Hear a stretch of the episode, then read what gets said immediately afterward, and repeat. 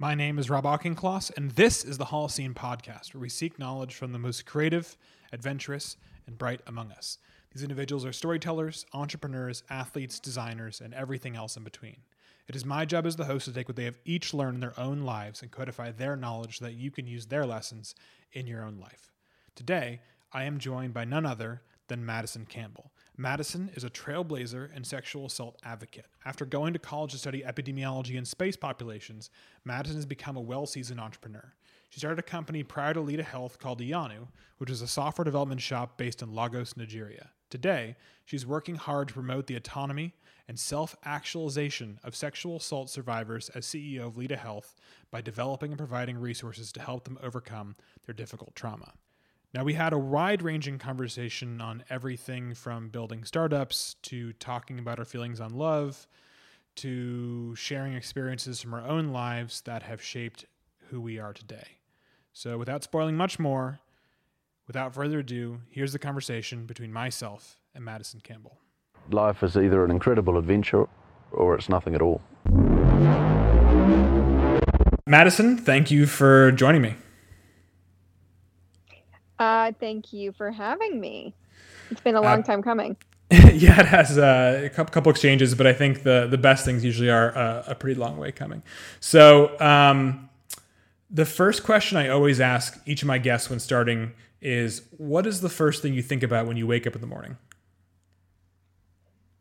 So, interestingly enough, I woke up in the like middle of the night, but I'm gonna call this. It was, I mean, technically morning, early morning. Um, and it was like 3 a.m. I woke up today, as a CEO tends to do for random reasons. And the first thing that I started thinking about was the day that I just had. That the day that I just had felt like a year. So basically, every morning I wake up, I think about like literally the day before i go through everything that actually happened and i say to myself i remember saying to myself this morning i was like it's only tuesday holy fucking shit it feels like it's yeah. been a month since yesterday yeah I, I think i personally feel and vibrate off that and, and mainly the fact that you know I, i've had a pretty long few weeks just working on a few different projects and helping a few different people and i and i kind of realized it's like wow you know, I've, it's amazing. I've been here for months, been working, and then you know, I was talking to my mom, and she's like, "Rob, you've been there for 20 days. Like you, you, you've been there for 20 days. You know." so, yeah. I, I feel you, but I think, I think the question I asked for you is that, do you think that's how the best things always work, or you know, is this something where you know you're look, you look back on it and it feels like it that all the time kind of flew by? If that makes sense. It it kind of flew by, and then I also start to think about like oh, you managed to accomplish like XYZ, you know, the day before. And most people don't accomplish like all those things, you know, for months on end. So that's kind of like a startup weird thing where it's like, oh, I closed $200,000 worth of investment. Like, you know, that can take people months. And I just, you know, that was a, like my morning yesterday, right? Or yeah. Something like that, right? Congrats on that, by the um, way. And so it's, oh, thank you. Eh, he was, he was great. Um, and uh, it's just weird. It's like really weird for all those things to happen very, like very, very quickly. Yeah, I guess I guess so. To anyone listening uh, to this podcast that might not be kind of in the world of startups, like I always love asking the similar question to this, which is like, how would you describe your role uh, as a CEO of a startup? Because uh, I've been there, I know you're in there. Um, to like someone who doesn't know what a startup is, like how would you describe it in layman's terms? Uh disappointing your parents. That's how i would um explain it. I think um i you know being facetious but like it's really hard to describe what you do to a layman. Like hey i just got like strangers money and i'm going to try to do this like crazy thing that doesn't exist. And you like i grew up in pittsburgh like outside of pittsburgh like a very small like you know suburban sprawl um, in the middle of pennsylvania which is kind of bumfuck nowhere and like the majority of people from my hometown ended up either pregnant by the age of like 19 or working as you know a manager at TJ Maxx, right? Like like a you know a, a, typical sales associate type role. And so like it would be very difficult to explain what what the fuck is a startup? Like how do you explain that somebody trusted you with really no experience to come up with an idea to massively change a population. I, I like how do you even explain that to like you know the every everybody in the world except for like the small pockets of people living in Silicon Valley. Yeah, or Austin or Miami or New York, but yeah, yeah, yeah. So definitely I, not Pittsburgh though. Definitely not Pittsburgh, and I think that that's that's one of the problems with modern society is that startups are so hard to comprehend for most people generically, and I think that's a problem because most people think inside the box, and startups are really kind of saying like, "Cool, uh, you know, like." the world is made up by people no smarter than you or I. So let's try start let's let's start disrupting something that needs to change. And most people kind of view that as like, oh, why would you do that? Like we can just, you know, I think it's like, eh, are you an unreasonable person? Are you someone that is going to listen to what society has told you to do, or are you're going to persist in adapting society to what you believe it should be, and therefore are unreasonable, right? And I think that's what startup founders are. Yeah. They're just unreasonable people. Yeah, I'm I'm a very unreasonable person, and it's not like you know anyone taught me to be an entrepreneur or to do like anything that I'm doing today. Um, you know, when I was in school at all. I, I like I do ask my parents, and I'm like, "Did you like see this coming?" You know, but I I wasn't one of those kids that was like, you know, starting companies when I was 14 or like having my own lemonade stand. Like I would never do that work. Like I would never stand outside and have to do the manual labor. Like like that was not me.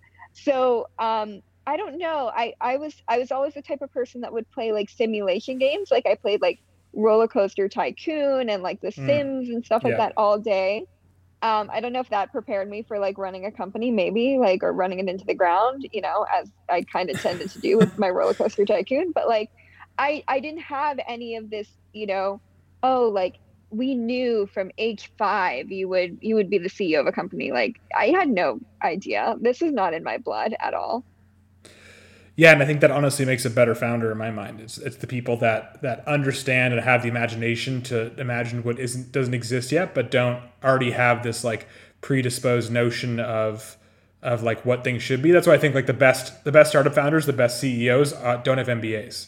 You know, like they're just people that kind of figured out as yeah. they go and, and and learn from necessity versus learning by like what they learned at Harvard or Stanford. You know. Yeah, well, I mean, I I am dating somebody who has every degree under the book, and he's also a CEO. So he went to Stanford Business School, went to yeah. Oxford to get his degree in economics, McGill economics, and then you have me, who's I'm 25 and a college dropout, yeah. and we're basically on the same playing field in terms of like where we are with our companies and our teams. Like we're we're basically I, I feel very similar to him, and so I do look at it and I'm like you don't need all that stuff. And as much as I love him and I love his background, I think you know what he what he got was very beneficial to him. I I still managed to get to the same place, you know, just from hard work, basically. Yeah, and I think that's that. there are many examples in the world of people starting things now, or people that have built things in the past that uh, you know just just came from you know nothing is a strong word, but came from a background where no one really expected them to do what they were going to do, right? Um, and I think that people like your significant other you just mentioned, like I feel like especially if they leave the GSB at Stanford, um, they're almost like expected to do this, right? Like, why aren't you do? Why haven't yeah. you started four companies yet? You know, like why aren't you syndicating your own fund? Like, you haven't raised a billion dollars yet. Like, what are you even doing? You know, um, I think it's yeah. toxic in a way, right? That is really toxic, and it feels that must feel really bad. I, I should I should give him, you know, more empathy over that kind of stuff because, yeah. you know, when when you do, you know, graduate with two hundred thousand dollars worth of debt, and every single person is, you know, working at their dad's like private equity shop or like taking over, you know, a hundred million dollar fund, you know, at the age of twenty eight, like it must seem really really bad if you don't immediately get up to like that inflection point with your startup because everyone's going to look at you like who who who do you think you are, right? Yeah, and, and I think that just proves the point that it's the people that you know, as we talked about being unreasonable. You know, it's a pretty unreasonable mentality to say like I'm going to raise money from strangers to do something that most people believe is either not possible or shouldn't need to exist. Uh, and there's really nothing yeah. more reasonable than that. But like you look at all the progress of society of the past couple centuries, uh, it's all comes from people like that. So, yeah, Well, I, I, guess kind of moving into the next area, which is that, you know, talking about what your startup is, uh, I'm going to phrase the question as such, which is how would you describe the work you do now to your eight year old self? Oh, God. I hope my eight year old self is not having to think about sexual assault. Um, um, I, I, I would probably tell her um, one day you are going to grow up and make the lives of women a little less horrible. Maybe I would explain it like that. yeah. And so, kind of expounding off that, like, how, how do you describe to people that come up to you at like a, you know, an after work function or, uh, you know, some kind of an event and say, like, what, what, what is the initiative? What, what are you trying to achieve? Like, what, what is your goal? Yeah, I, I usually lie and say that I'm an accountant so people don't ask me any questions because I'm, I get so tired of having to like as a as a company, right? You or as like a startup CEO, you have to pitch yourself so much. It's like, hi, my name is Madison, and you go into like Shark Tank mode, and you're like, this yeah. is my deal. Would you like to do this? And so when I meet people, um, I'm usually lucky to be with my co-founder who will pitch like our startup for us or my significant other who will pitch it because it's so it's so difficult to talk about. So like in general like we're a sexual assault company like we we create technology and products to help people um, in the aftermath of sexual assault and that, that's many different things right it's mental health it's different types of healthcare whether that's plan b std testing or um, we do rape kit testing as well.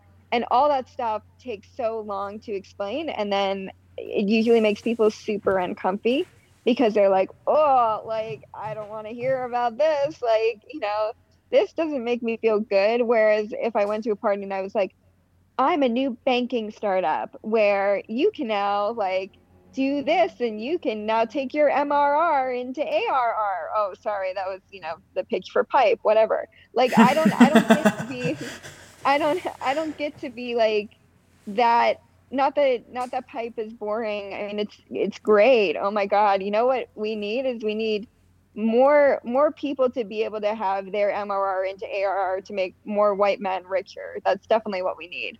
But yeah. like, you know, I go into these conversations and I'm like, "Hey, I'm like trying to motherfucking change the world. I don't know if you fucking know this, but like basically every woman in your life um and and a lot of the men in your life too um, have been sexually assaulted and they never did anything about it. And you've perpetuated the culture that allowed this to happen. Because when we think about the silicon valley tech bro fintech bro whatever culture you know that exists it's of very wealthy people that have power and when you look at the problems in sexual assault or sexual harassment it's always from very wealthy people that have power so yeah. it's hard it's it's a really horrible icebreaker i tell you that and and it's kind of just just I need to pause and kind of uh, before I continue this line of questioning. It's it's why do you personally think it makes some people uncomfortable? I think it's something that you know, having had members of my own family, uh, some of my best friends, people I know, even some personal encounters with sexual assault in my you know he- growing up, and I think most people have, as you just said. Like I think it's, it's something that we all kind of share collectively, unfortunately. Uh, and a lot of us have either dealt with either personally or tangentially or adjacently. Um, you know, do, do you think it makes people uncomfortable because it may, I think triggers the wrong word, maybe bring up past events, but do you think, I think as a, as a culture in general, we've kind of said like, oh, we can't talk about that. It's like very hush hush, you know, like why, why do you think that is?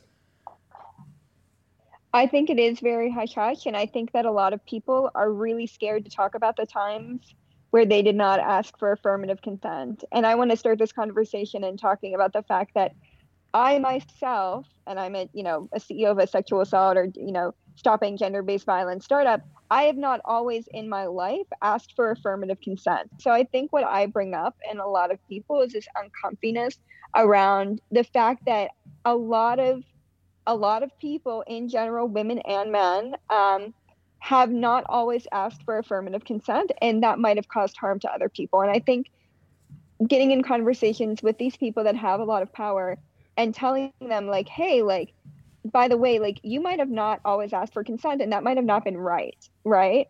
And let's let's think about that. And by the way i'm not shunning you. I'm not quote unquote canceling you. I'm not doing any of that i don't even believe in like you know putting people in jail for any of that stuff like i'm talking about can we understand the culture which has persisted you know not only in the tech community but in every community that has allowed this nature of not asking for affirmative consent to happen and if we start talking about this culture, then we can fix the culture. And then not every single person that goes to college has to be at risk for for being sexually assaulted during the first couple months, right? And so yeah. that's my biggest thing that I talk about. And I feel like that's where a lot of people get really uncomfortable because they think about their 18, 19 year old self and they're like, oh, fuck, you know, like, yeah. Uh, um, yeah, it's, it's definitely a heavy subject. So I think you're right. I think it does bring up a lot of and I think it, and, and, and I kind of want to tendentially talk about a lot of the initiatives that you and your company are doing. And, and one of them, one of the things that really stuck out to me uh, in Healing from Harm, which I'll give you a second to talk about exactly what that is in a second. But one of the lines that I love is that it's a transformative justice support group for those who have caused or experienced harm. And I think the cause part is really powerful because I think a lot of times in the past, you know, position that's like, it's all about the victim um, and we believe survivors, which is very important. But I think it's also important to say that like people in the past may have realized in that moment where you started talking about that that like they haven't you know maybe they did do that. Maybe they feel terrible about that. They just don't know how to go about dealing with those feelings and maybe they can become such a powerful advocate for talking about this by sharing their own experience whether they actually did cause someone harm right? Yeah. And i so what i like to say and what i like to think about is let's you know think about alcohol abuse right if you abuse alcohol if you drink too much there is multiple different types of therapy which i can say you know what rob? Like you're just drinking too much. We're going to get you in therapy. It's a five step program or nine step program or whatever you know aa yep. is.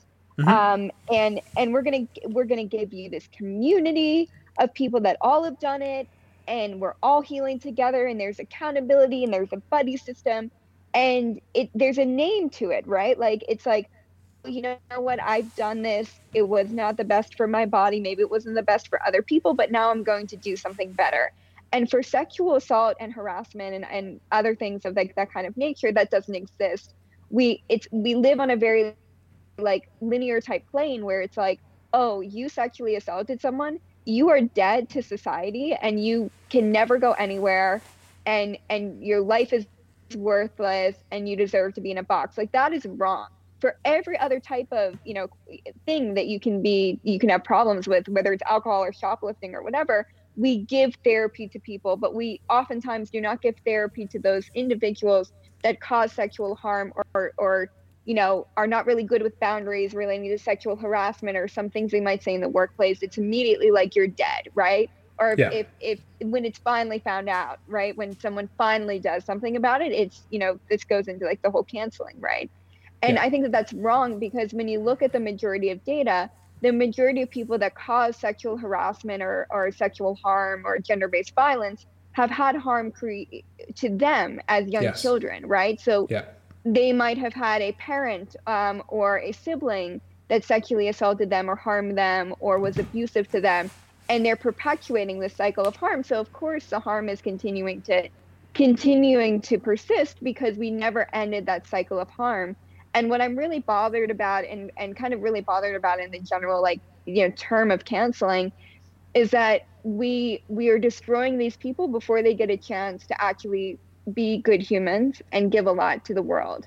Um, and I think with that being said, like, yes, we do have to have those people say, I take accountability for what happened to me because the first thing that we do in transformative justice is we look for people to take accountability and say, you know what, I myself, Madison, did not ask for affirmative consent. That was not right. I feel guilt and shame and I want to do better. The problem is a lot of times in these like sexual assault or harassment cases, you can never get the person to admit that they actually caused the harm. So, a good example of this is in the Weinstein case when he was being convicted and put into jail at his at his sentencing hearing. He said um, to his lawyer, I think it was like you know the last words that they they caught on air was, "Why are they doing this? I didn't do it." And so people asked me like, "Do you think the Weinstein victims will ever have like this quote unquote justice? Like, was them was Weinstein going to jail justice? And I said no. Like they will never have justice until he says, you know what, I have caused harm. Yeah. I'm sorry about what I have done, and I'm going to do better. But because he didn't do this, I still feel like the case is open. Yeah, I think I think going back to that, you know, whether you want to call it redemption or not, um, you know, redemption is a very powerful thing, right?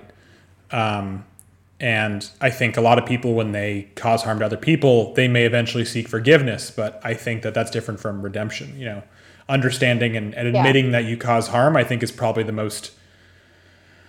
You know, I mean, look look what happened with Bill Cosby. You know, him just being uh, released um, from prison, uh, yeah. and and I think that there were a lot of survivors that uh, of of his actions in the past um, that even you're right, even when they said that he's being sentenced, like they're like, "How do you feel? You must have a weight lifted off your shoulders." Like, not really. I mean, he still doesn't think he did anything wrong. He still doesn't. Rec- yeah. Like, you know, there's no, there's a lot of cognitive dissonance there with understanding the actions they did and the actual harm they caused. Um, yeah. And you know whether that was cultural at the time, which I think uh, there's, there's been a huge problem in the history of the world with sexual assault and culture, right? Um, yeah. But that's a whole nother topic. The court of public opinion can be really can be really harsh, right? And yes. it's not that you know, it's not deserving for people to talk in the court of public opinion. I think it can be very expressive, you know, but uh, it can be really tough. Also, you know, for the individual. A lot of guilt and shame, um, suicidal tendencies start to show up. And so we do have to think about you know these people are human and if we do care about humans we need to treat them like humans.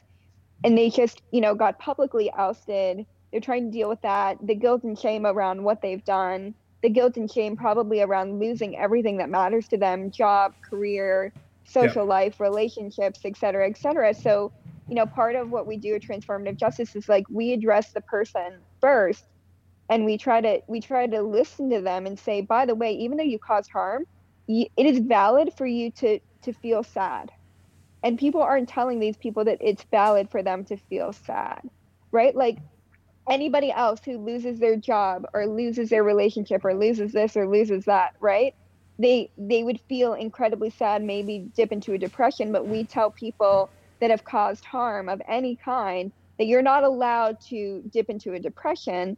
Only the other individual is allowed to dip into a depression. You cause the harm. You have to deal with it. But, but humans humans get depressed and humans are humans. And if we care about humans our goal should be to you know heal the human first and then really talk about what did they do? Can we take accountability for that? And can ensure that they're not you know doing that um, ever again right? But that first starts with humanity and i think where where a lot of like this cancel culture tends to like leave out is humanity for these people. These are humans at the end of the day. And and you know assuming that you you know don't believe in like bringing back public stonings or whatever like let's treat them like humans and and let's heal the human first. Because if you don't heal the human first they're broken a broken person right? They can't actually think about you know the future because they think that there is no future because for the rest of their life they're going to be viewed as as you know this person who the only thing that they ever did was create harm. Yeah. I, I think it's incredible. And honestly like i'd never as i said never heard of it until i saw this. So um, you know if anyone listening to this podcast right now feels like they could benefit from that. Um, i believe the url is healingfromharm.co is that right? You are absolutely correct. Perfect. Um, and and like i said you know i think that the the first step in trying to solve any problem is admitting that there is one in the first place, right? And I think that that's something that yeah. you, you, you are doing day to day, and I, I, think it's massively commendable and something that I, I definitely want to you know talk to you afterwards about seeing how I can you know help with from my own experiences in the past. Um, but I do want to talk about another initiative that you know is is all over your site, which is um, kind of the I, I, hate using like saying the word hashtag, but this idea of new normal. Um, this yeah. idea of you know, like I, I, I think you, I'll just let you present it and explain exactly what it is before I botch it. Yeah, no, I mean, you you're, you're bringing up things that even I don't on a day to day basis as CEO visit on our our site, but like new normal is just a campaign that we're trying to do to really talk about the fact that the world which we were in in 2019 might never come back um, and the world of resources being abundant and being able to go to a hospital and receive care, being able to go to a party, being able to go on Tinder dates, being able to do all these normal things are not going to happen. Um, unfortunately, and they might, I, I think we thought they were going to happen in the summer. Like, you know, oh, like things are getting better. Like we can go, we can have a party, we can do this. I mean, I, even I attest to it, right? Like I, I threw a massive party, which is where I met you with, you know, 200 plus people and almost got shut down because there was too many people. Like that was in the middle of the summer. And now we're like, holy shit, um, should we have done that? No, yeah. probably a bad idea, like really bad idea. Um, you know, because there's this Delta vi- variant, and um, you know, a lot of people might be hurt, you know, by by by new viruses that come up, you know, because we're now susceptible to it. So, what we're really trying to talk about in new normal is talk about, you know, the world dating world and relationship world and and just being in life in general is not the same. And so we need to start thinking about what does a new normal mean? And in this new normal how do we really protect people against gender-based violence? And so you know that means meeting them where they're at. That means different types of resources. This doesn't mean corralling everybody into like the resources that we were doing in 2019 we're living in a completely different world the world has flipped you know, it is completely different than the world we knew in 2019. We have to start thinking about it. We have to start innovating in that way. And we can't start assuming that we can go back to anything that we used to be doing. Yeah. And, and I think that's, that's, that's really important. Um, just because things have changed. I think some people are still living into this delusion that things will go back to exactly the way they were. And COVID's a, a, like a paradigm is overused, especially in the startup world, is like a buzzword. But I don't know the way to describe it. Like it's a universal shifting thing that is going to change literally the basis of everything we know, and especially this access to care. You said I think it's going to be a lot harder for um, people to to do the beginning with. But I think that brings me to my next thing I really want to talk to you about, which some of the things I was reading on your site, like I'd, I'd heard of before, but I didn't ever actualize. Like this idea that you know if someone is sexually assaulted, it's very hard to get your hands from an early on early evidence kits. And unfortunately, like I dealt with this in college, trying to help, um, unfortunately, more than a few friends of mine in this case, um, just get that kind of evidence kit. And not only acquiring it was hard, but but just getting results seemed impossible. And I saw this figure on your site that there's like a backlog of 200,000 sexual assault examination kits that still have just have not been processed. Um, that that to me is yeah. Uh, like and and so you guys are trying to shift that whole system, right? You, you're trying to make it not only easier but also faster kind of turnaround time, right? Yeah, 100%. So our main like our main thing that really hasn't been done before is allowing individuals to um, get a rape kit inside of their own home. So that's our early evidence kit. So um, we we now officially launched like last week. And so now in california texas and florida you can go on our website um, and assuming you know you're eligible like we are we are trying to triage people out that are you know really really need to go to a hospital like if you're pregnant if you were yeah. you know strangled if you were you know et cetera et cetera. But assuming that you know you are eligible you can receive a kit in under two hours um, delivered in partnership with doordash um, to your front door, to your dorm, wherever you're living. You can take that kit in um, to your home. You can complete it in under 15 minutes, and then you can ship it back to our partner lab, where um, we have, um, you know, we have the ability to to get that result back to you in under four weeks. But honestly, we can we can probably get that down to under a week, and we've been able to expedite testing for a couple cases in under 48 hours. That's incredible um, I was going to commend you and your team for, for, for figuring that out because I think that you're the, probably the first one to do it so far. Um, and I also just hear that you, it also includes Plan B too, which I think is important, right? It, it's it's not yes. it's not just it's not just you know establishing that there was you know having the evidence to ensure that you can prosecute or follow through if, if that's the desired outcome, um, but you know being able to ensure that I guess in this case with Plan B that you know if someone doesn't want the um, I, I don't I don't know the, what the proper terminology to call it would be, but like the the result of that incident, right?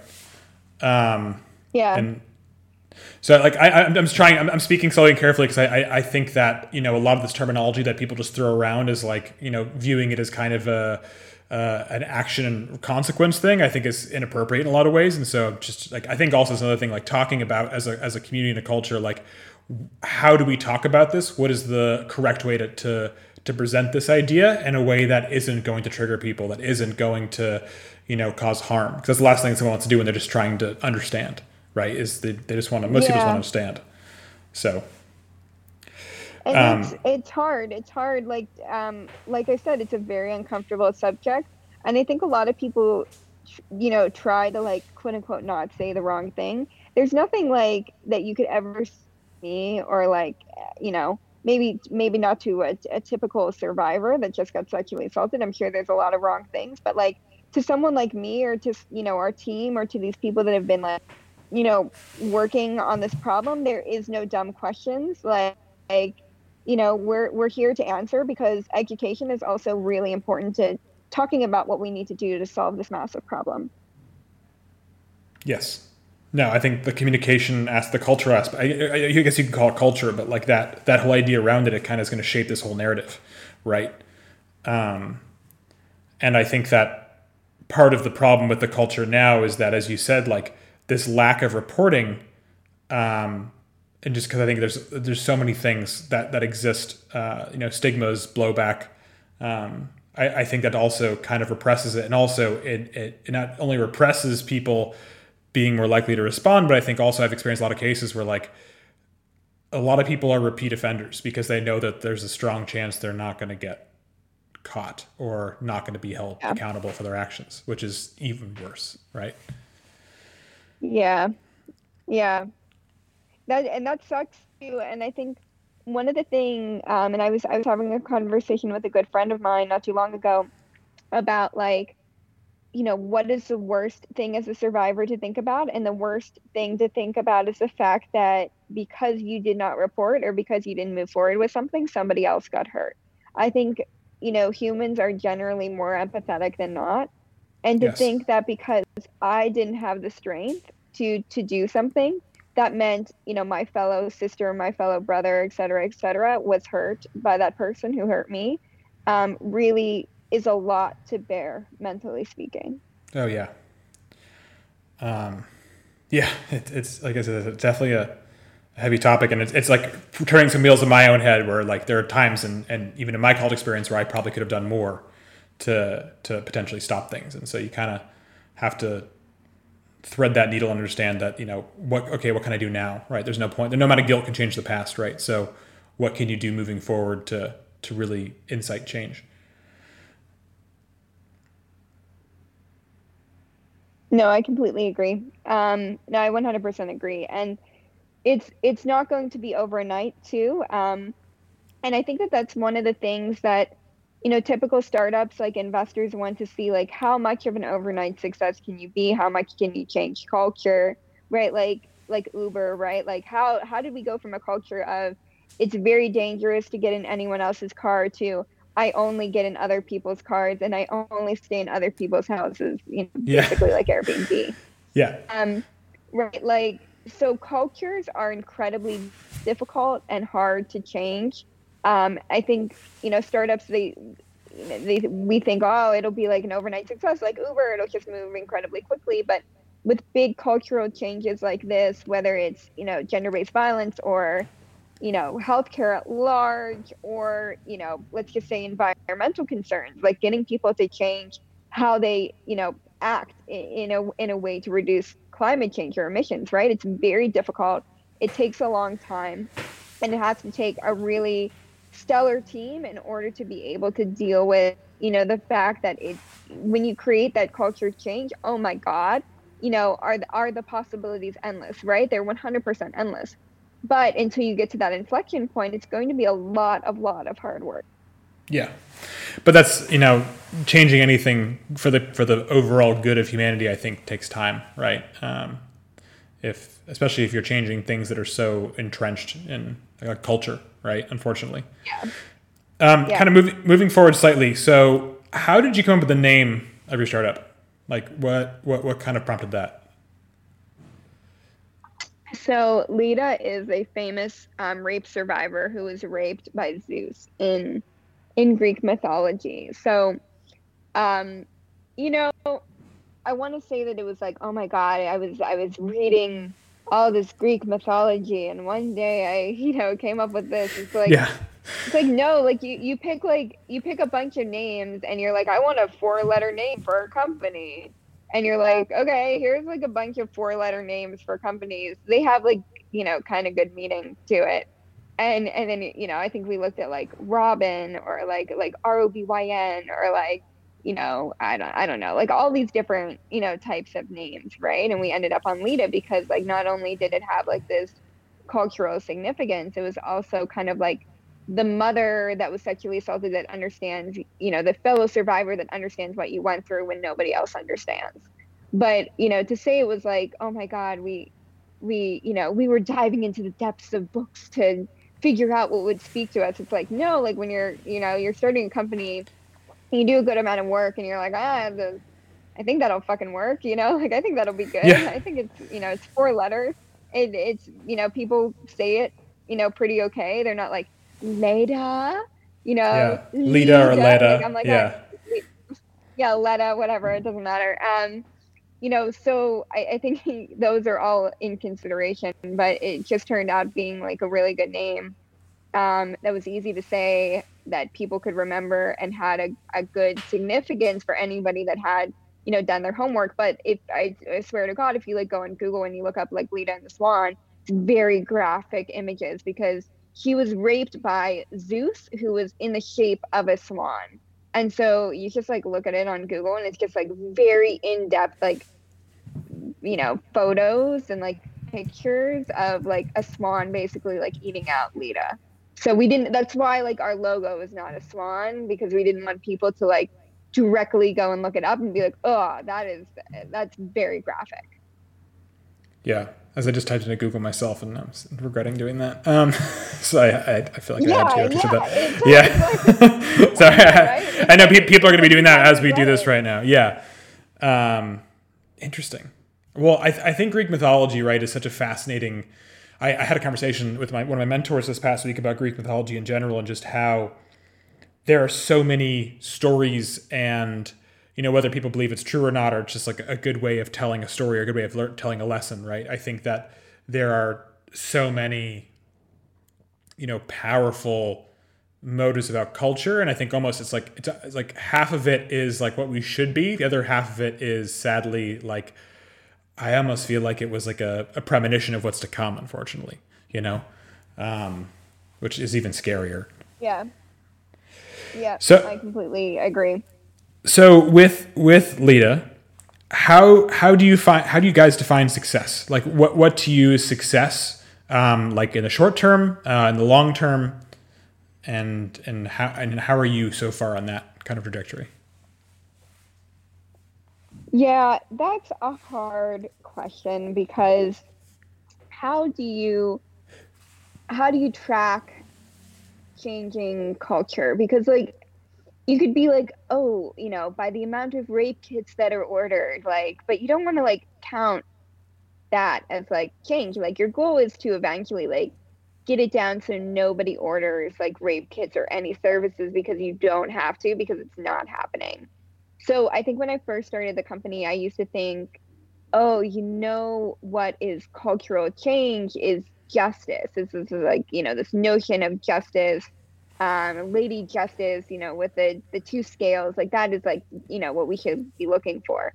Um, and when you think of the word justice, you might think about, um, oh, like, uh, you know, maybe that person goes to prison, maybe that, you know, whatever, like, hoping for that notion of justice is very difficult and so now we we look at success as healing and that healing can be a multitude of different things. Yes it could mean justice in the traditional sense of the word but it could also mean talking to your parents about what had happened talking to your significant other being able to have consensual sex again and liking it and not thinking that every sex event is rape which it can sometimes feel for a rape survivor. Like all these things are healing and i think what we're trying to optimize is healing and try to turn sexual assault into a healthcare problem um, instead of a criminal justice problem because if we think of it as a criminal justice problem we're giving people exactly a 1% chance of recovery which even pancreatic cancer which is one of the worst cancers in the world has a higher chance of recovery than quote unquote, you know, the conviction rate for sexual assault in America. So I like to think of it as a healthcare problem. And I think when you think of it from a healthcare problem, your goal should be looking at all the patients, quote unquote, that you serve and trying to determine their outcome. So determining three months out, six months out, 12 months out, how are they healing? Are they still in therapy? Are they getting into new relationships? You know, what are they doing? Have they taken what they've learned and and actually been able to move forward with something? Like I think that that's what we view as a moniker for success and not necessarily like how many kids go to the criminal justice system that are then you know have a defense lawyer that says what were you wearing that night and how much were you drinking? and blah blah blah. Like that isn't necessarily success. And if we hope for that it's going to be so long before we can hit any of those metrics versus i think healing you know and and looking at it as a healthcare problem which has metrics that have been determined by the world as good metrics that you want to do from a from a healthcare perspective. I think that that's really what we want to look to do. I love that.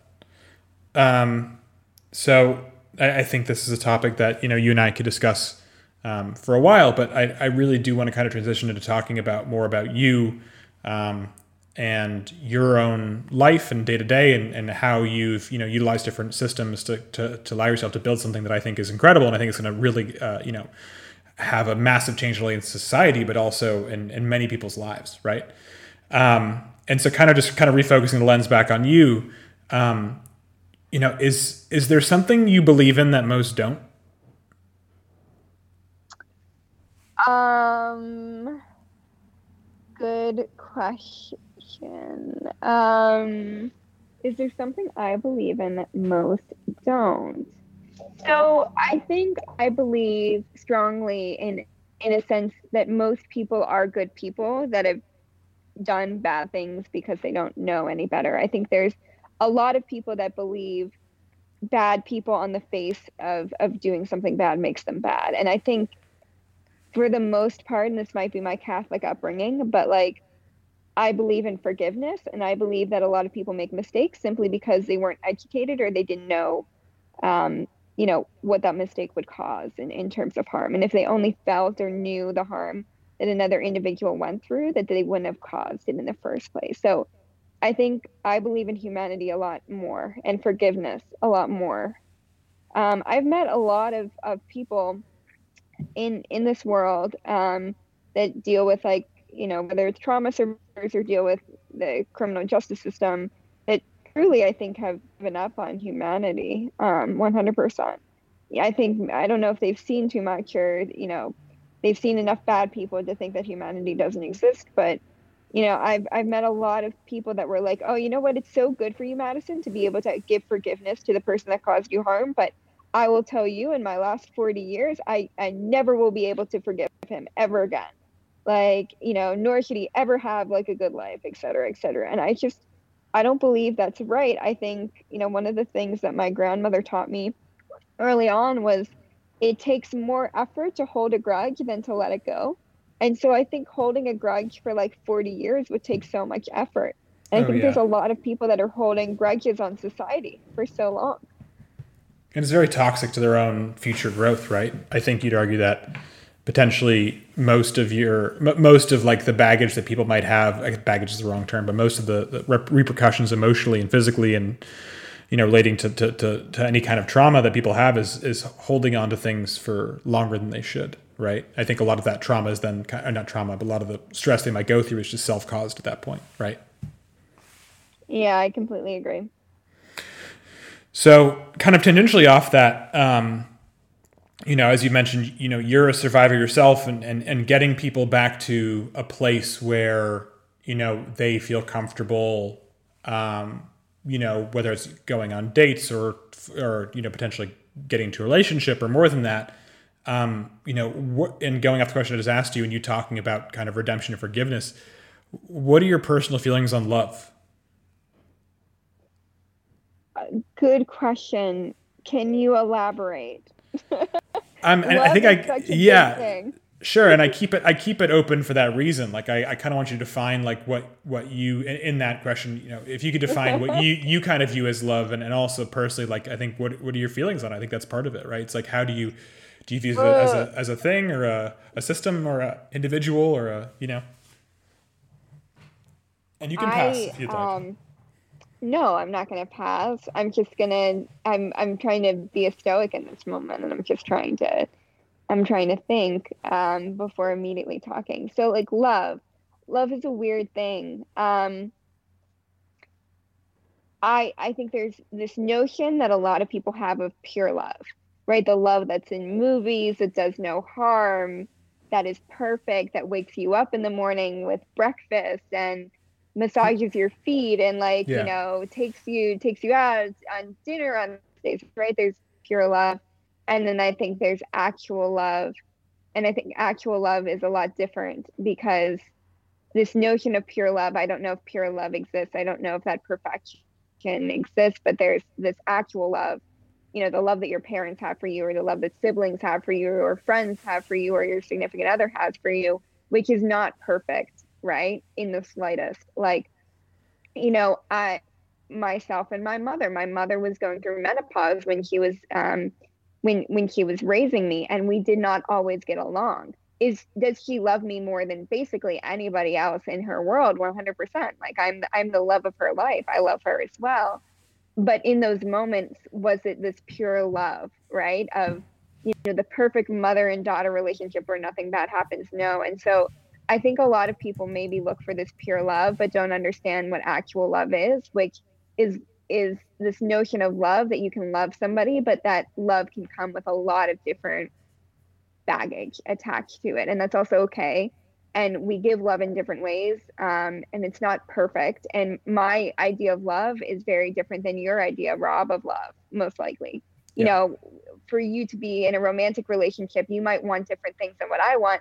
For me i might you know if i could have a perfect you know romantic love relationship it would be somebody who literally like takes care of all my needs because all i have to do is work like all i do is work and so yeah. I'm not I'm not the best partner, right? Um, in that way because I'm constantly working. So, you know, whereas you know I might be able to receive love to have somebody who is like waiting on me hand and foot. That person not, might not be receiving that pure love from me because they have to do that, right? And that's not their notion. And finding that match is so difficult. And I think that this is where um, a lot of trauma happens because I don't, and this goes back to my like you know want in, in humanity and, and my belief in humanity. I, I don't believe that you know in a lot of these sexual assault stuff and sexual harassment that there isn't this element of love. Usually it is happening between two people that know each other or between a husband or wife. To say that there's no love there is wrong you know of course there's probably some element of love there and how it's perceived and how it's used and how it's used to sometimes control other people can be can, be- used very badly so is there this notion of pure love? Does that exist in the world? Maybe for some. I don't know. I haven't met them. But I think what's, you know, really happening around the world is this actual love, which is love that comes with a lot of baggage that on an individual basis you have to determine how are you handling that baggage in order to receive and get closer to that notion of pure love. Yeah, I, I love I love all that and everything you just said. Um, and I think it's I think you you you point to something that's very important, which is that you know love is not only subjective by definition, but also like everyone has a different definition of it. So I always I always kind of I always you hear it's like, well, that you didn't love them. That wasn't love. You know, it's like, how do you know, right? Like everyone's, you know, I was like, have you ever been in love? It's like, I don't know, maybe. I think I think it's one of the things that you know when you know, right? But what you define as love is subjective, right? It's like the meaning of life. Like if there was one, if there was one given like meaning of life that everyone had to subscribe to, then life would be really fucking boring, right? You know, like if you're like, yeah, here's your goal, have fun. Like that's a machine, right? Like like there's there's no freedom in there, right? Versus like, you know, I Yeah. think I think something, and I kind of want to go back to talking a lot about this is is that you know we just spoke about sexual assault and culture in America or wealthier, privileged countries, right? And so Yeah.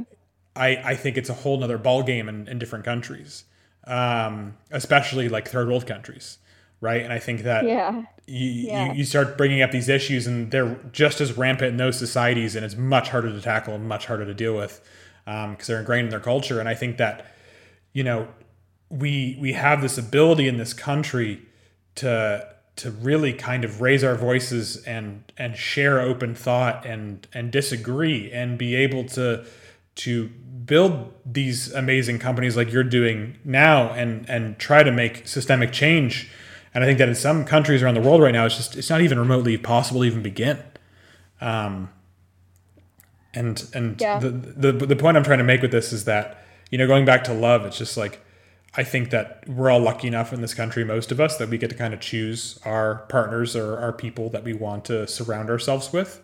Um, and I think it's important that you keep in mind that's like it's it's it's very important who you choose, right? Yeah. that person that gives you and I, I guess the question for you is like you, you mentioned earlier that your significant other, your your current partner, he's is also a startup founder.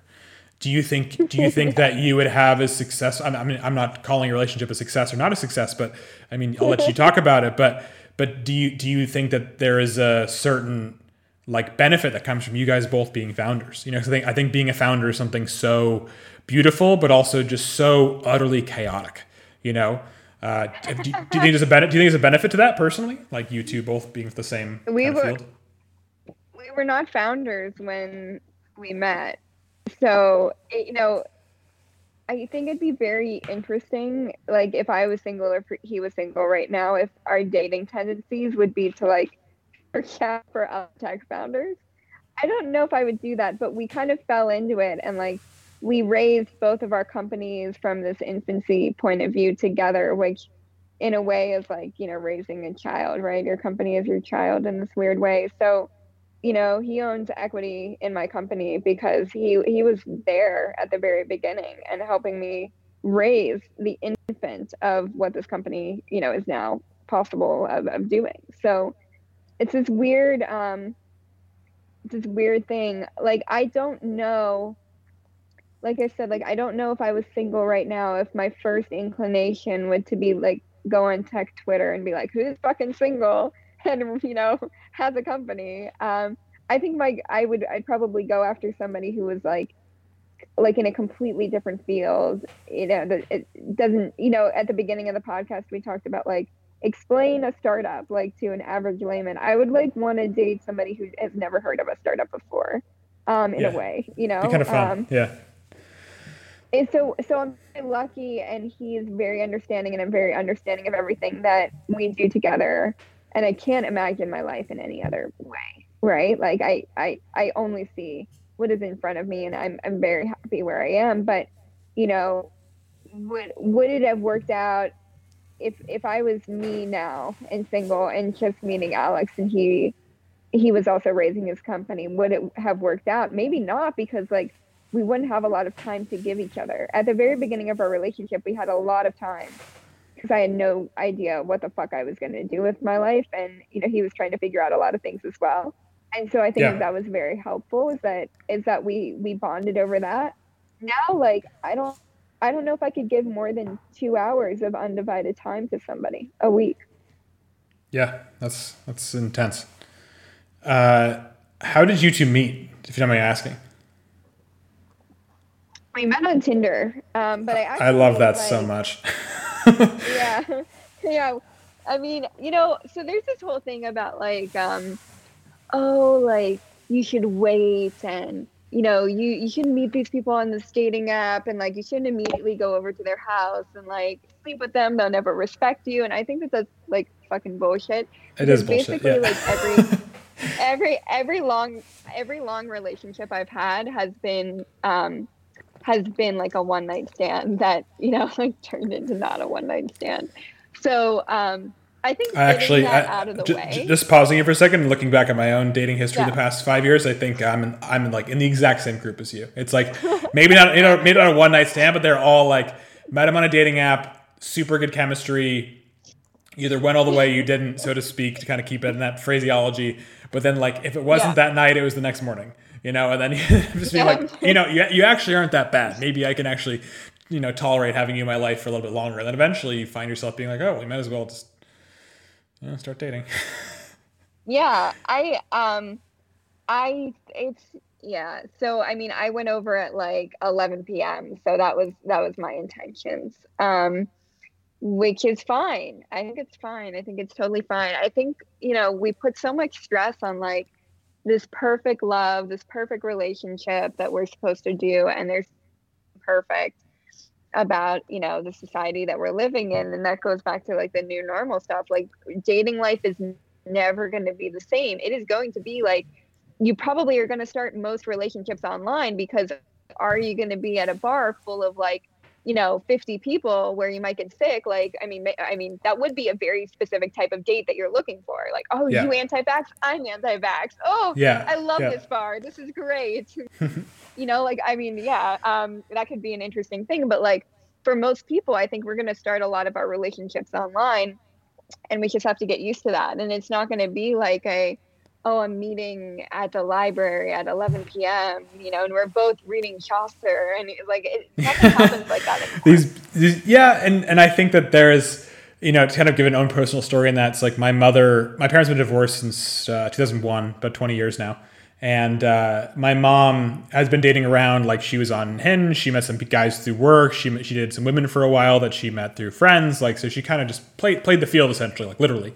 And uh, yeah. uh, this recent she recently moved in with a guy she'd been seeing that we all love and they're like i'm convinced they're going to be together for the rest of their lives and they met on match.com like she just decided to be like you know what? Maybe i will pay $200 to get five matches and just see where it goes.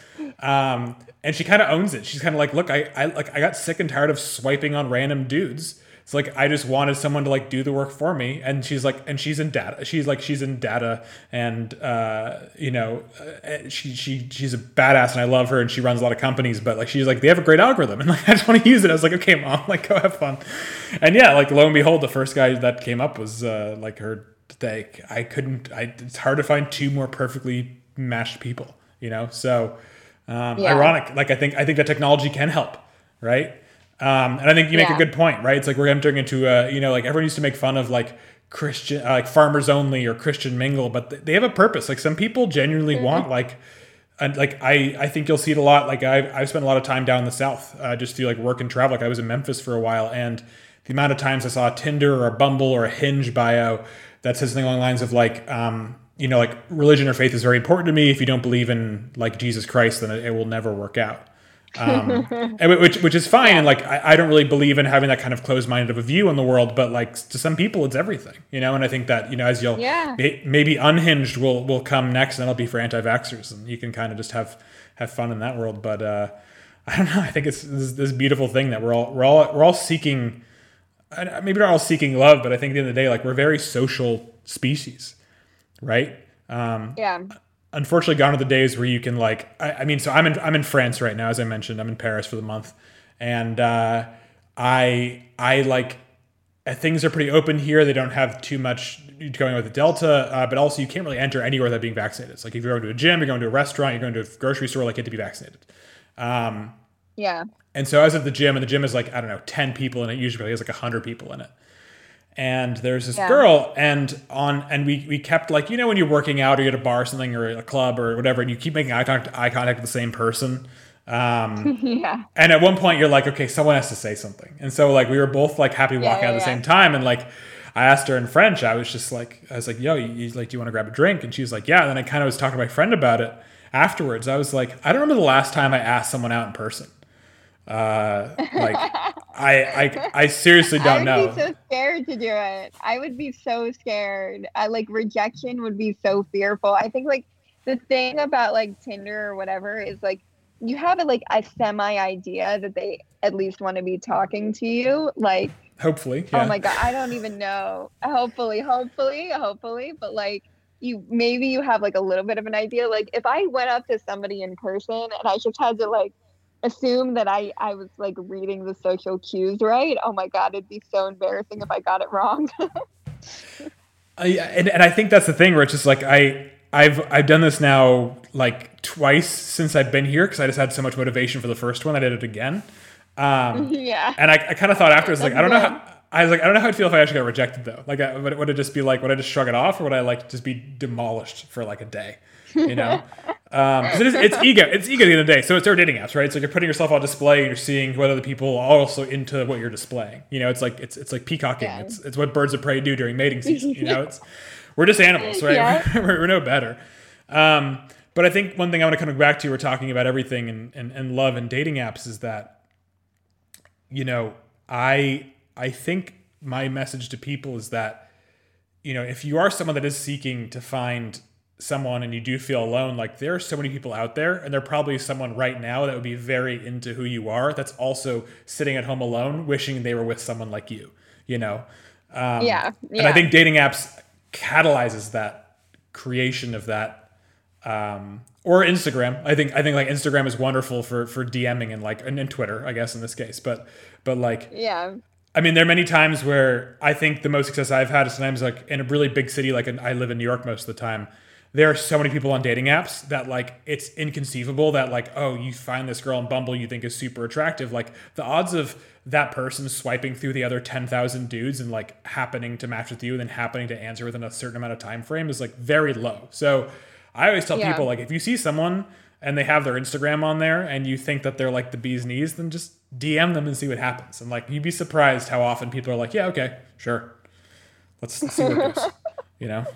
I, that was Yeah, a I mean- fun tangent, but No, no, no, you're right. And like I I agree. I just it's so weird cuz I I haven't been single in like an incredibly long time to think about like having to do that and run a company seems miserable. Like it it's is. just so much work though. It's so much work, right? Because you're like I have to plan this and I have to do this and I have to run this company and I have to talk to this person and it's a lot of work.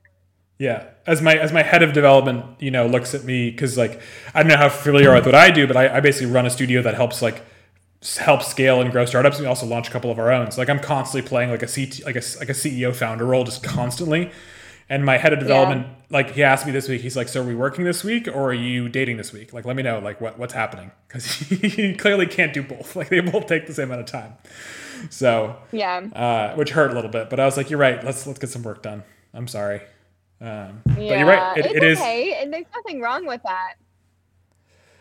Yeah, and I, I never thought there was, luckily, but uh, I do think that you know it's you know something my mom said to me recently, and this is not to get it make it too personal too quickly, but just like she's like you you, you do this and you and it clearly is a lot of fun. Like I've lived that life, Rob, but but like at, at some point in time, you have to realize like what are you doing this for? Right? It's like this is this is a huge Yeah. amount of time you're you're putting into this. Like, is it is it worth it? You know, like are you getting what you actually want from it? You know, because most of the time the answer is probably not. Yeah. Sadly. Yeah. So, kind of, you know, we, we just spent a long time talking about. You know, thank you for sharing. Um, I'm, I'm, it sounds like you and your partner, uh, Alex, you said his name was, uh, have a very, you know, successful relationship. For what it sounds like, which is great, and I'm, I'm glad that you two support each other. Uh, so you live in Las Vegas, I'm guessing, with him, um, as you alluded Yeah. to earlier. Um, so question just like why why Vegas, right? Because like if you said like SF or Seattle or Miami or Austin or New York or even Boston, uh, or even like a San Diego or Salt Lake, I'd be like Denver. I'd be like cool, but like Las Vegas, like what, what brought you there? Yeah, Um, I love Nevada. I think it's like really wacky. We're both like Burning Man people. In fact, like I'm I'm going to Burning Man on Friday. Um, Love that. You'll see my mom there, Renegade so. Burning Man. Yeah. Yeah, your mom's coming? My mom always my mom always goes. I don't, I don't know if she's going this year or not with work, but uh, she usually goes. But no, we we can talk about that later. But yeah, continue. Sorry. Amazing. I love this. Um, this is great. Um, she'll have to see me in the medical tent because we are we're bringing Leda kits, by the way. So that's Oh, incredible. one of the reasons we're going.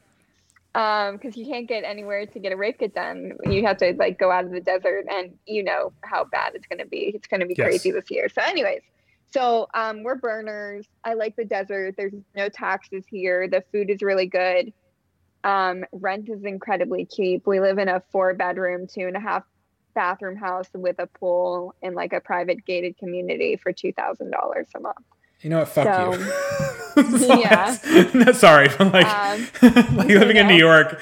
Oh my god, that's uh. Maybe I should move to Las Vegas or like Wyoming. You know, summer fun. I I mean, so I spent um, I spent um, you know, what a long time in New York. I was living in New York. Obviously, I was in New York for the majority of the summer. You can always go to New York, or you can go to San Francisco, or you can go to France, or you can go to London. You can go, you know, wherever.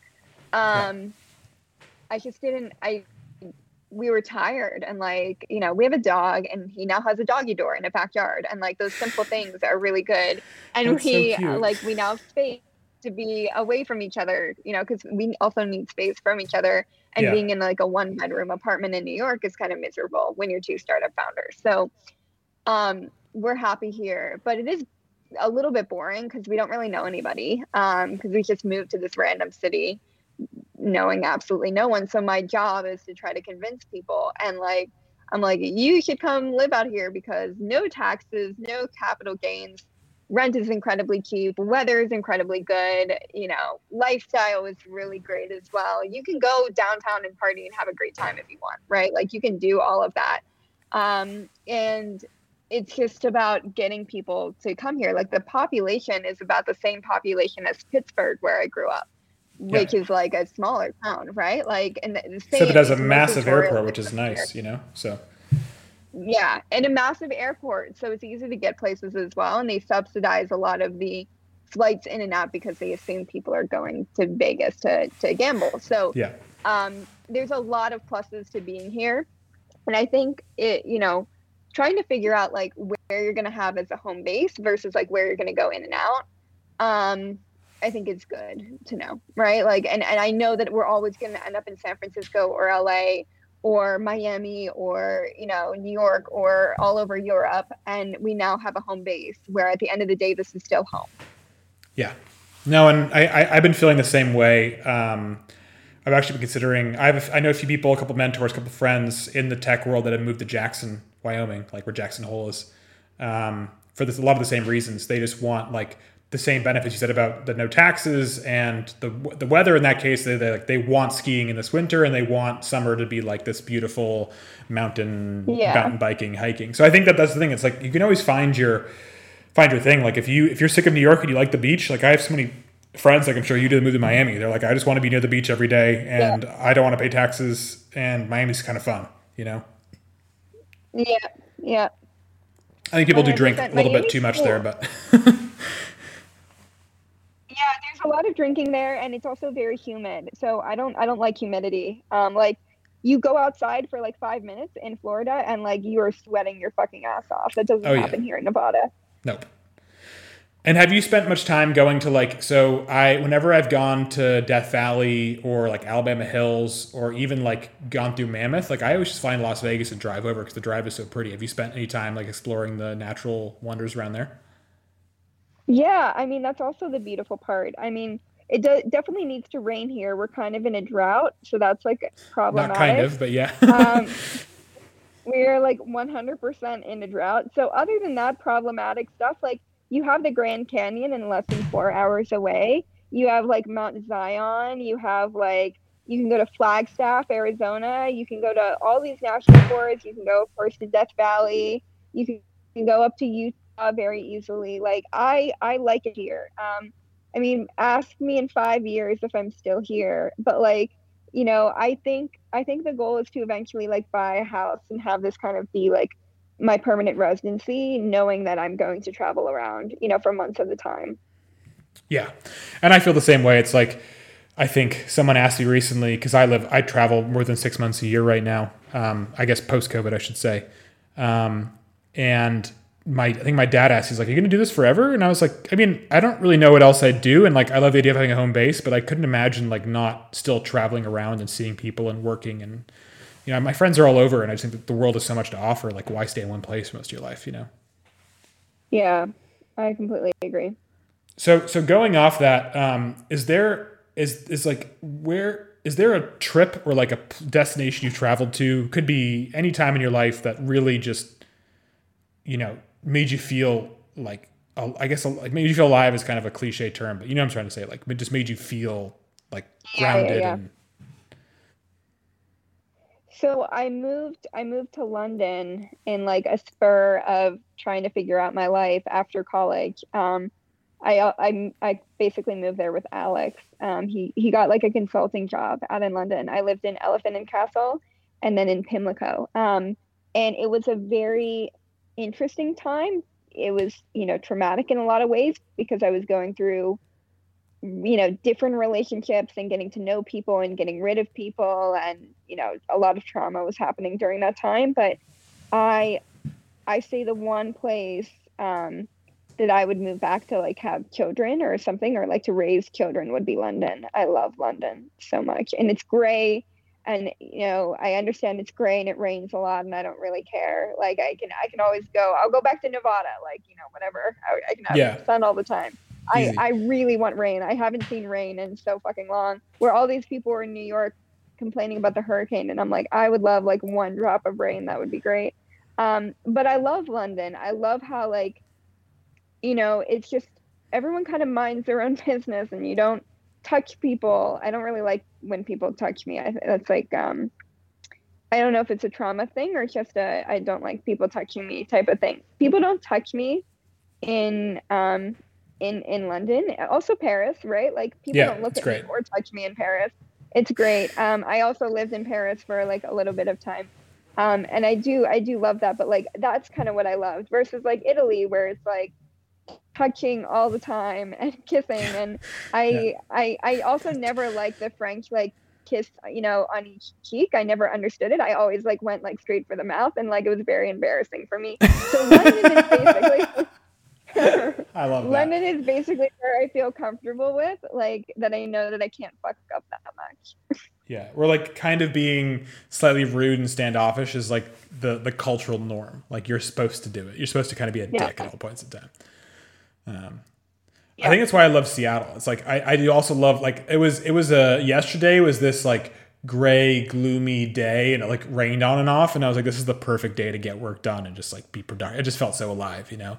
Um, so I think I think you and I are a kindred spirits in that regard. But some people some people can't stand that. Some people just want sun every day all the time, and that to me is disappointing. But uh, that's a topic for another day. It is it is disappointing. So, but you you are in Las Vegas, which is like a very sunny place. So, um, okay. So I I think you know the the last question I want to ask you before I get you out of here, and a couple just kind of quick rapid fire questions. You know, I asked you earlier how you would define success in you know your company, but how do you how do you measure and define success for yourself? Uh,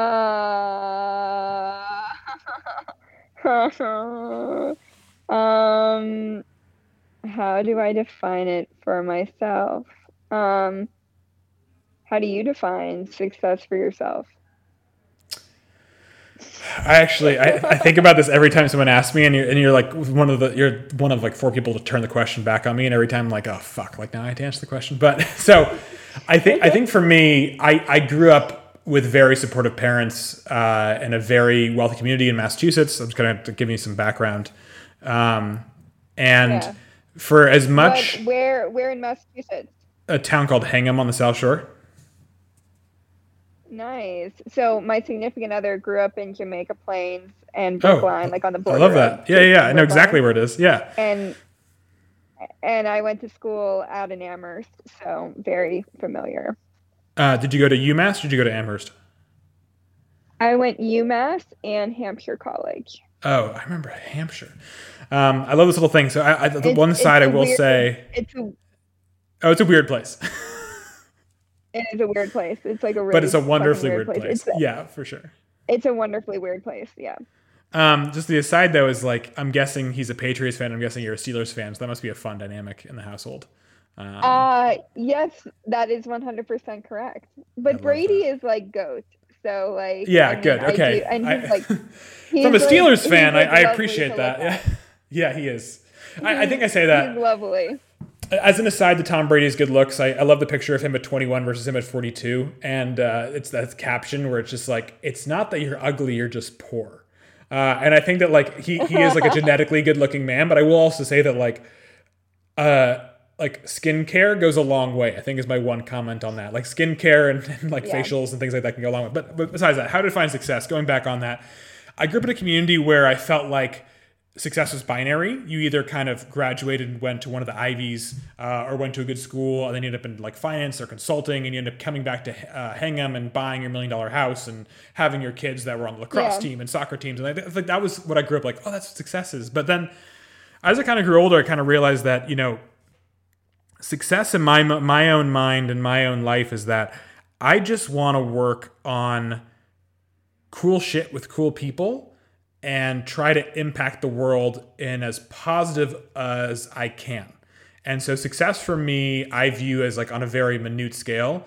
And sometimes like I feel good with one overall thing, but I know for me, it's like if I am constantly doing what I think I have to be doing or what I want to be doing, um, in like an altruistic sense, then I think I'm successful. Yeah. Um, and obviously, with that, it's like I'd love to be in a place where I can financially support my whole family and my my future children, hopefully, and and be able to give back to the world in ways that the more just creating things and also in different ways. So I, I, don't know. It's like I think it's, it's a hard question to ask. It's definitely a paradox, right? That you only answer that question with more questions. Um, and so yeah. the question I usually kind of pose is that someone say like, how how do you define success? It's like, well, how do you define happiness?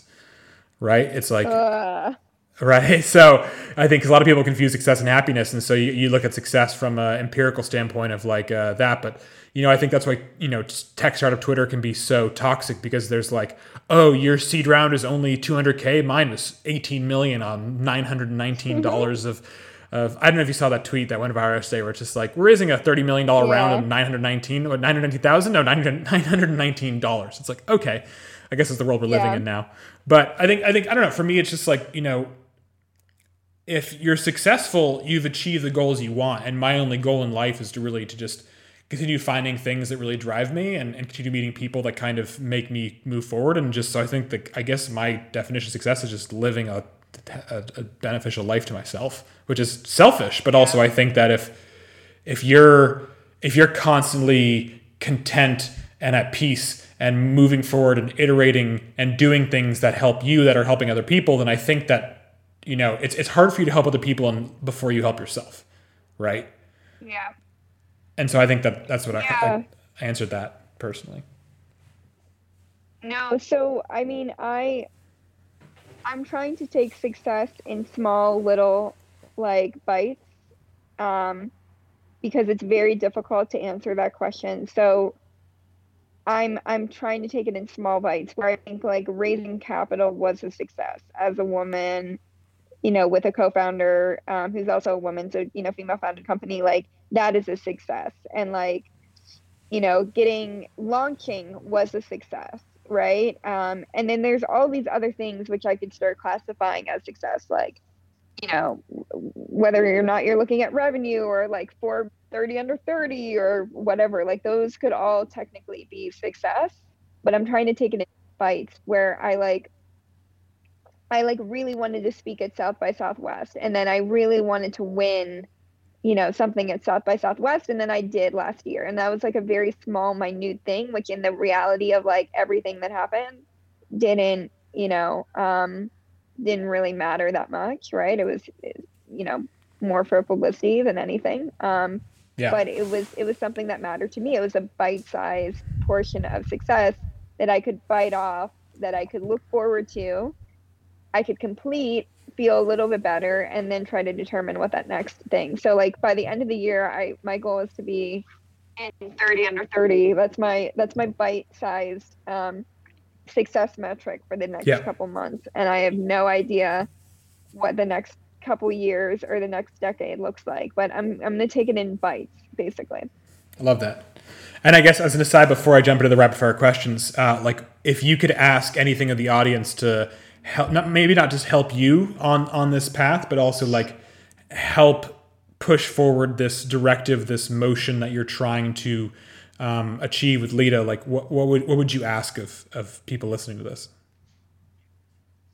i mean i think anybody that you know cares about this mission is really important to talk to like anybody that has friends that are going to college or understand what's happening in college right now is is interesting to talk to I think that that's what I really want to learn is like what is happening in this new normal that we're all going back to.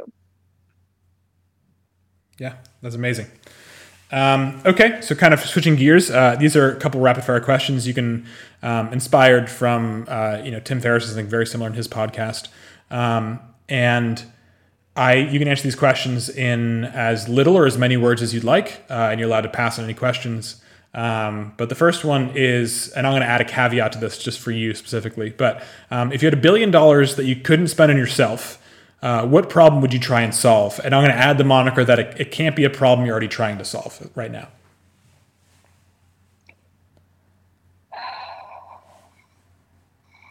I know I made it hard. I'm sorry. I would D- I would I would make the DMV better. The DMV fucking sucks.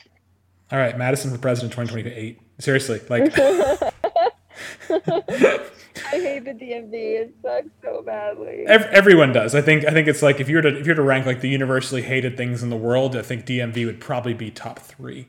Um, yeah. you know. Okay, that's perfect. It's probably the best results I've ever received for that question. Um, what is a story that your family or parents like to tell about you? Oh, okay. Um, they like to tell the story about me being in third grade and using algebra instead of using guess and check. And then because I did it in the way that my third grade teacher didn't want me to do it, they marked everything I did wrong and failed me. So my parents actually had to come to the school, the elementary school, in order to support me for doing something out of the box. I love that. What ended up happening? Just out of curiosity. Uh, I think he still failed me, but then now I'm an entrepreneur, so he can go fuck herself. Well, I think there's a strong trend of like, you know, uh, entrepreneurs failing in things that they're actually doing very well. You know, um, like I've been failed by teachers. I'm, exactly. I'm sure in college, like you, uh, you, you got, you know, had a run in with a teacher where it's just like you got a terrible grade in a class, not because you didn't understand the concepts or because it wasn't, because it was hard. It's because you like disagreed with the teacher because they thought they were stupid. You Yeah. know. Yeah, I have a lot of I have a lot of disagreements when I think people are not worthy of my respect for one reason or another. I certainly um, let them know. Yeah, ditto on that one for me. And I think it's a it's, it's a problem, but also a blessing. So we can that's a whole other topic. Um, if you could uh, if you could send a single push notification to everyone's phone in a given area, uh, where would it be what would it say?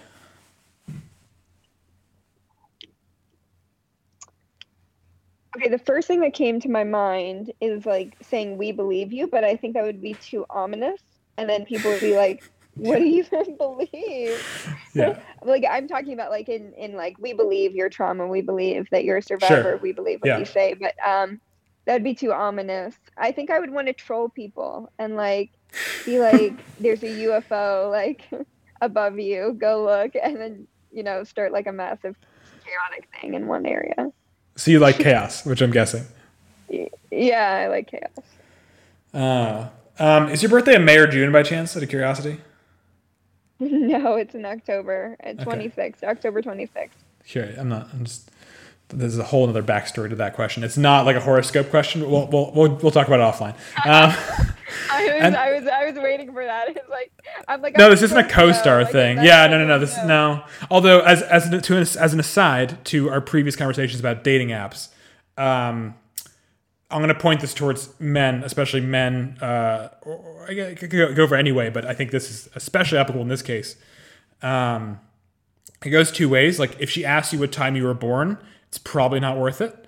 Um, and then and then part two is that I, I've also like shamelessly used CoStar before to like prove to people that, that we should go on a date. Been like, hey, look, it says we're compatible. Ah. Like we might as well do it. And and here's the thing.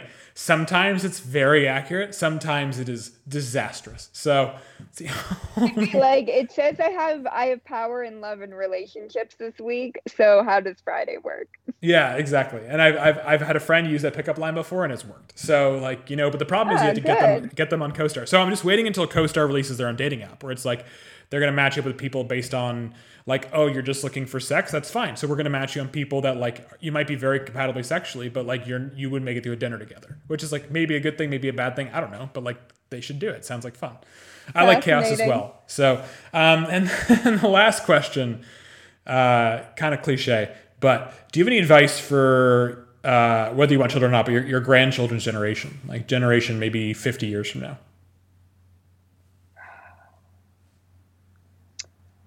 If we're Um, around. I hope they're using electric vehicles by then. Or like we figured out how to make batteries not like destroy the earth and everything's electric or like reusable. I think that would be like. I I, I think I, my biggest thing of saying that is like. You're trying to make the world a better place, not for you, but for your grandchildren. So how do I articulate that to my grandchildren to understand that whatever whatever they do will impact their grandchildren? It's like a, you know, Very meta. aurora bo- borealis or whatever the snake yeah snake eating itself I love that. Um, anything else you'd like to add? Uh, this is your time to plug. Um, share whatever you want. Floor is yours. um uh follow me on twitter if you also like chaos i i create a lot of chaos um i even tweeted while we were you know talking because i had a really good tweet that came up ready for this one this is pretty good Oh, yeah. jesus had only 12 followers so don't worry about how many people are following you on twitter that just came to me while we were talking so that that's how inspiring you are rob I'm just I'm just finding it. Yeah, I'm finding it right now, and I'm literally gonna quote tweet this. Um, tweeted while recording a podcast. Gonna out you. Um, to be fair though, you have you have uh, a hundred times more followers than I do, so I think that you just kind of prove my point. So right, so like I don't think I don't know Twitter. Twitter to me has always been a shitbox, right? Like I've I, I think that it'd be fun to have a lot of followers to troll a lot of people, but at the same point in time, I think it's also useful from a from a st- like startup perspective. Like, I guess it's a question for you: How many have you found any of the investors you have now via Twitter? Like, 'cause I've, I've I have. Um, i have so- like tons of them i think twitter is so helpful Yeah, I guess maybe it's time for me to. Uh, we have mutual followers too. Um, it's, I guess it's time for uh, time for me to start actually caring. Um, but we'll see. Maybe someday. Um, well, anyways, thank you, Don't thank you so much for your time. Um, I, I have a story for you. I, I, I, I feel like if you're curious, I, you deserve the story at which I started that I can't share on this podcast. Uh, I'll give it to you offline if you if you're interested or not. But um, otherwise, uh, stick around and thanks for so much for coming on. And uh, this uh, this I can't wait for this to get out there. amazing thank you Um, okay, thank you so much for that. That was really uh, appreciative, um, and I think that went quite well, personally. Um, I do love that you tweeted during that. That kind of makes it even better. Um, uh, no, just long story short, I, I uh, just came up with it. I'm like, it had to go out there. No, it's true, but like I, you, you have a good point. Um, so this this combine this story combines so many little things. I'll tell it quickly, but uh, so there's this girl, American girl in Paris. I saw on Bumble. Same thing. I was like, no way to match. She had her Instagram bio, so I DM'd her. I just like I was like, hey, like you know, I found you on Bumble. There's no way we are gonna match, uh, just because like the shimmer volume. Like, do you want to grab dinner? That was essentially what I said. She's like, yeah, of course, let's do it. Go to dinner that night. Get along really well. She uh, and she's ended up being like a spiritual advisor. Um, like does like tarot Oh, for a living. Um, makes like 40 grand a month doing tarot. Like good for her, right? so good for her. Wow. Um, but she obviously has me on CoStar. We're literally compatible in like every single thing except basic identity, right? Uh, I'd never seen that before.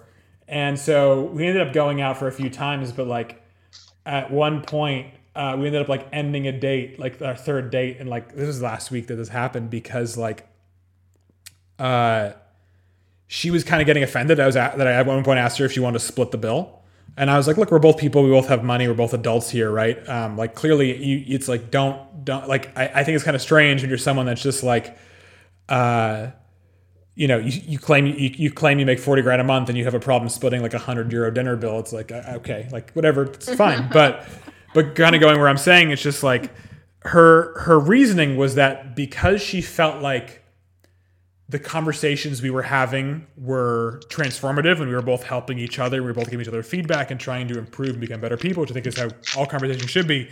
To her, it felt like work, and therefore she felt like she had to be compensated for that.